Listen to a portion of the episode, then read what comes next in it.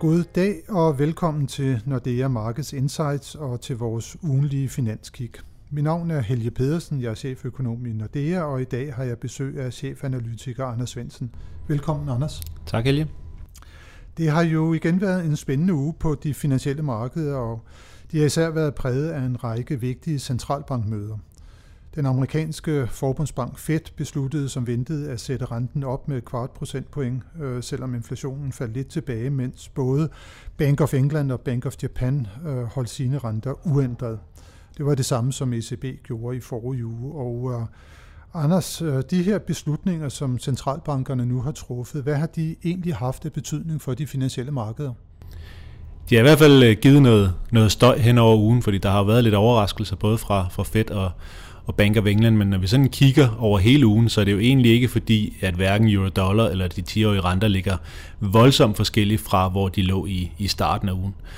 Men jeg vil sige, at det mest interessante var vel fra Fed, hvor de øh, kommer frem med en plan for at, at, at lade deres balance gradvist blive, blive mindre og starte på det øh, relativt snart, som, som Jellen sagde. Det var, vel, øh, det var vel en overraskelse. Vi havde forventet, det ville, det ville være senere på året, men nu er de altså klar, og de kommer også med en, en forholdsvis klar plan for, hvordan det skal, det skal forløbe. Stille og roligt til at starte med, og så vil de helt sikkert se, hvad effekten bliver, og så kan de altid justere lidt på det hen ad vejen. Men, men nu er det jo sådan, at når man begynder med den der rebalancering af balancerne, det skulle vel betyder, at øh, de lange renter begynder at køre noget opad på et tidspunkt. Men der ligger jo stadigvæk det her omkring inflationen. Den ser ikke rigtig ud til at ville vende tilbage, og olieprisen er faldet igen her på det seneste.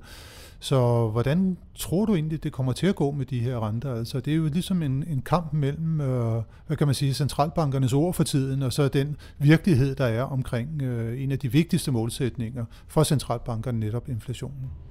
Jamen det tror jeg, du er helt ret i, at hvis nu, der bare var, hvis nu det bare var renten, vi skulle snakke om, så var det måske en lille bitte smule lettere at, at forholde sig til, okay, men væksten den er rimelig pæn, men inflationen er ikke særlig høj, hvor skal renteniveauet så cirka ligge? Men nu har de så også det her med balancen, der samtidig skal, skal rettes på, og der må vi bare sige, det er jo væsentligt mere usikkert, hvad det får af, konsekvens.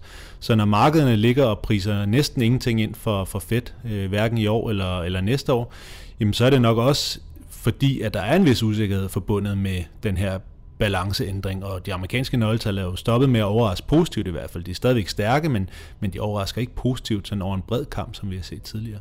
Så jeg tror, at en ting er, er inflationen, og vi tror jo stadigvæk ikke, at der kommer en eller anden kæmpe stigning i inflationen, som gør, at centralbankerne skal helt op og stå på bremsen.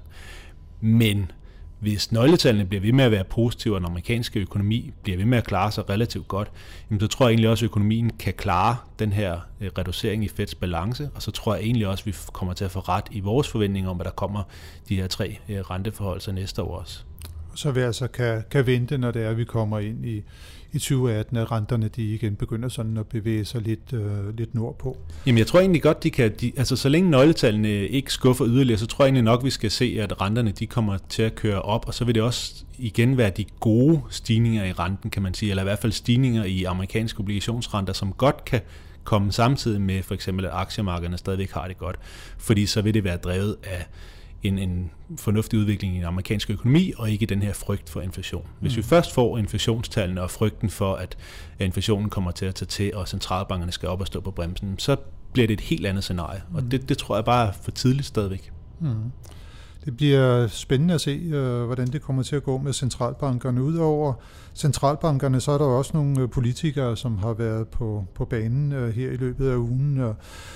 Vi har jo set, at øh, Grækenland jo har fået adgang nu til en, øh, en ny låntranche på de her 8,5 milliarder euro, som kommer til formentlig at, at redde dem, og de får også noget løbetidsforlængelse. Så det var i hvert fald en politisk beslutning, der har givet lidt mere ro omkring euroområdet og, og EU vel i det hele taget også. Men det bliver også lidt spændende at se nu her, Anders, fordi når vi nu snakker EU, så er der jo et par begivenheder i næste uge, som der også står, står for døren, nemlig vi har det franske øh, øh, parlamentsvalg nu her anden runde. Nu står Emmanuel Macron jo til at få denne her øh, helt uventede jordskredssejr. Han står til at kunne få et, øh, et flertal i, i nationalforsamlingen. Og, og når det er så overstået, så står vi altså over for, at vi skal have nogle Brexit-forhandlinger, som der også går i gang, og der har vi jo en meget, kan man sige, decimeret Theresa May, øh, som nu skal forsøge på at forhandle en ordentlig aftale for Storbritannien igennem. Øh, de to begivenheder, er det noget, som, som du tror, der kommer til at få en betydning her for, for markederne? Det tror jeg faktisk ikke engang rigtigt på den helt korte bane. Altså hvis vi tager det, det franske valg, så er den positive reaktion jo nok primært, at vi, vi ikke fik øh, Le Pen som, øh, som præsident, og at de her sådan, øh, negative politiske overraskelser måske i hvert fald for en tid er, er stoppet.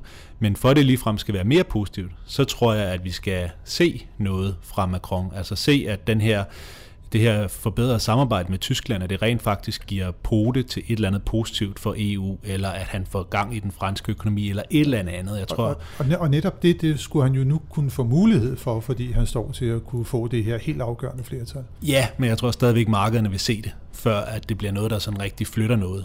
Og det samme tror jeg lidt med, med Brexit, det er også noget, der, der sagtens kan blive negativt, og det kan sagtens blive, blive mere neutralt, men, men vi ved ikke ret meget lige nu, så der tror jeg også, at markederne vil reagere, når der kommer noget nyt, noget, der rent faktisk påvirker øh, økonomien. Fordi lige nu, der, det kan jo blive hvad som helst i de der forhandlinger, mere eller mindre, øh, som, som de skrider frem. Så vi skal ikke vente, at det bliver nogle sådan store øh, markedsmovers, der kommer i, i næste uge. Men, men Anders, hvis vi lige tager, tager videre der, øh, nu omkring øh, centralbankmøderne. Vi har jo også kommet med en, en ny finansiel prognose øh, her i, i løbet af ugen, og vi forudser jo netop, at Fed kommer til at sætte renten op igen til efteråret, mens at vi forventer, at ECB vil holde sig på sidelinjen øh, længe nu. Hvad kommer det så til at få betydning sådan på den, den lidt længere bane, altså også måske på, på den valutariske front? Jamen, jeg tror jo stadigvæk, at, øh, at det, som, som ligger i vores prognose, det primært er den her relativt fornuftige globale økonomiske situation, og sådan set også øh, stærke væksttal i Europa og stadigvæk fornuftige væksttal i USA, og det er præcis det, der ligger til grund for, for de her prognoser for centralbankerne også. Men hvis det skal øh, oversættes til noget for, for valutaerne, så er det nok stadigvæk, at vi tror på, at euro-dollar skal højere snarere end, end lavere. Øh, måske ikke på den helt korte bane, men sådan hen ad vejen. Og det er jo i takt med, at, øh, at selvfølgelig kommer der noget fra, fra Fed, men, men det bliver måske ikke det helt vilde, og vi skal også lige se, hvordan økonomien tager det osv. Og øh, fra Europa, jamen, især er det jo den, den vækstmæssige del af det, som gør, at Europa kommer til at, at være i en situation, som vi måske ikke har set i, i en del år. Og øh, det er selvfølgelig fint nok, men det betyder bare ikke, at ECB er klar til at sådan rigtig gøre noget før om, om rigtig lang tid. Og det er jo lidt det samme, vi så med Fed. Selv da det begyndte at gå godt, jamen, så gik der lang, lang, lang tid før centralbanken var klar til at gøre noget som helst. Øhm, så det er sådan, jeg synes, det er sådan en lille smule svært, men, men så netto er det. Øh, der tror vi stadigvæk, at, at euro-dollar skal, skal højere, og vi justerede også vores prognose en lille smule. Måske i virkeligheden mere, fordi markederne var, var gået lidt i den retning, som vi havde sagt, og hurtigere end vi havde ventet, og derfor har vi i virkeligheden bare justeret vores, vores profil en lille smule opad. Mm-hmm. Hvis vi nu så bevæger os lidt væk fra, fra det valutakryds, øh, ser ud den, den store verden og kigger også på emerging markets valutaerne, der har vi også kommet med en ny prognose. For bare to år siden, så var det helt store skrækscenarie for emerging markets øh, valutaerne, det var jo, at når, når Fed begynder at sætte renten op, så går det helt galt. Men øh, det jo viser ikke at være, være tilfældet. Faktisk så, så går det ret godt øh, for emerging markets på de finansielle markeder. Og hvordan ser du den udvikling øh, fremover? Ja, først og fremmest er vi jo, øh, vi har jo været sådan nogenlunde øh, positive på, på de fleste emerging markets valutaer for i år, men vi er jo blevet overhalet af, af virkeligheden her på, på den korte bane, og derfor har vi også måtte, øh, måtte opjustere en, en del af vores øh, valutaskøn. Jeg tror stadigvæk, at så længe det er væksten, der driver renterne op, så er det godt nyt for emerging markets også. I det øjeblik, vi skal have fedt til at stramme på grund af inflation, jamen så er det ikke godt længere.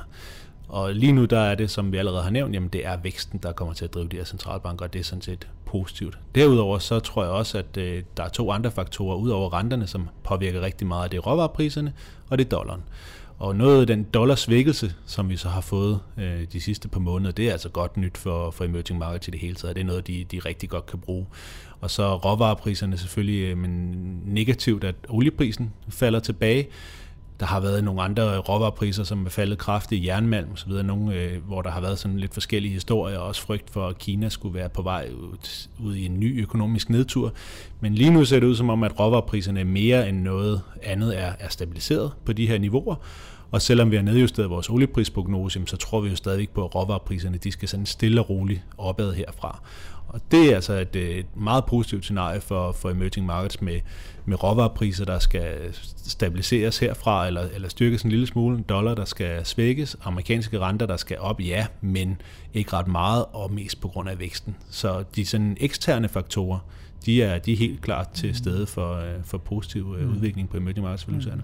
Nu nævnte du før, at der har været sådan lidt frygt for, at der kommer lidt økonomisk afmatning i den kinesiske økonomi, og det så kan påvirke råvarepriserne. Men hvis vi nu snakker øh, Kina, så har det jo også været fremme nu her, at øh, MSCI, altså et af de her helt store øh, aktieindeks, øh, de er jo igen kommet på banen omkring Kina. Øh, indtil videre så indgår Kina ikke i nogen af deres indeks, men det er der tale om, at øh, de måske skal til at komme ind i deres emerging markets index, og der skulle blive truffet en beslutning om det, så vidt jeg ved, på, på tirsdag. Øh, hvad vil det i givet fald kunne betyde for aktiemarkederne, hvis det er, at Kina nu altså kommer til at få en plads i et af de helt store råvarer, eller i aktieindeks?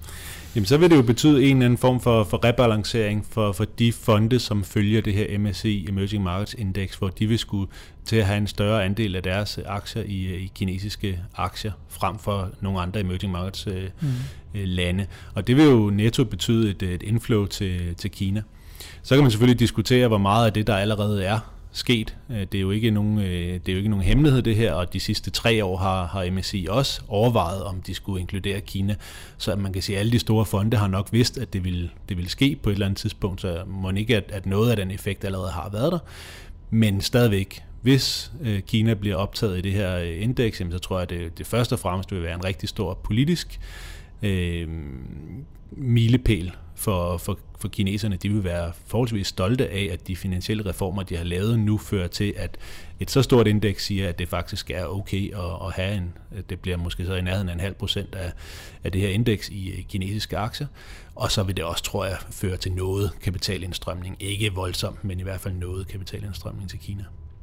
Det bliver spændende at se, hvad man øh, kommer til at beslutte sig for. Og så kan vi også lige her til sidst bare lige nævne, at det er, at vi også kommer til at få øh, PMI-tal øh, i næste uge, altså indkøbschefernes vurdering af den økonomiske fremtid, og de giver jo som regel en rigtig god strømpil for, hvad vej verdensøkonomien den bevæger sig i, og det er altså nu her på fredag den 23. juni, så, så det bliver også spændende at følge. Men øh, Tak for nu, uh, Anders, og også uh, tak til alle jer, som har lyttet med.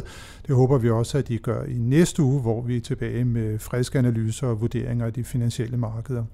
Du kan som altid finde vores research og analyser på imarkedsnordea.com og vores podcast på insightsnordeamarkets.com. Og husk også, at du kan abonnere på vores podcast, så du får dem lige så snart de udkommer. Og så kan du som altid også besøge os på LinkedIn og følge vores analytikere på iTunes og Twitter. Tak for denne gang og på genhør.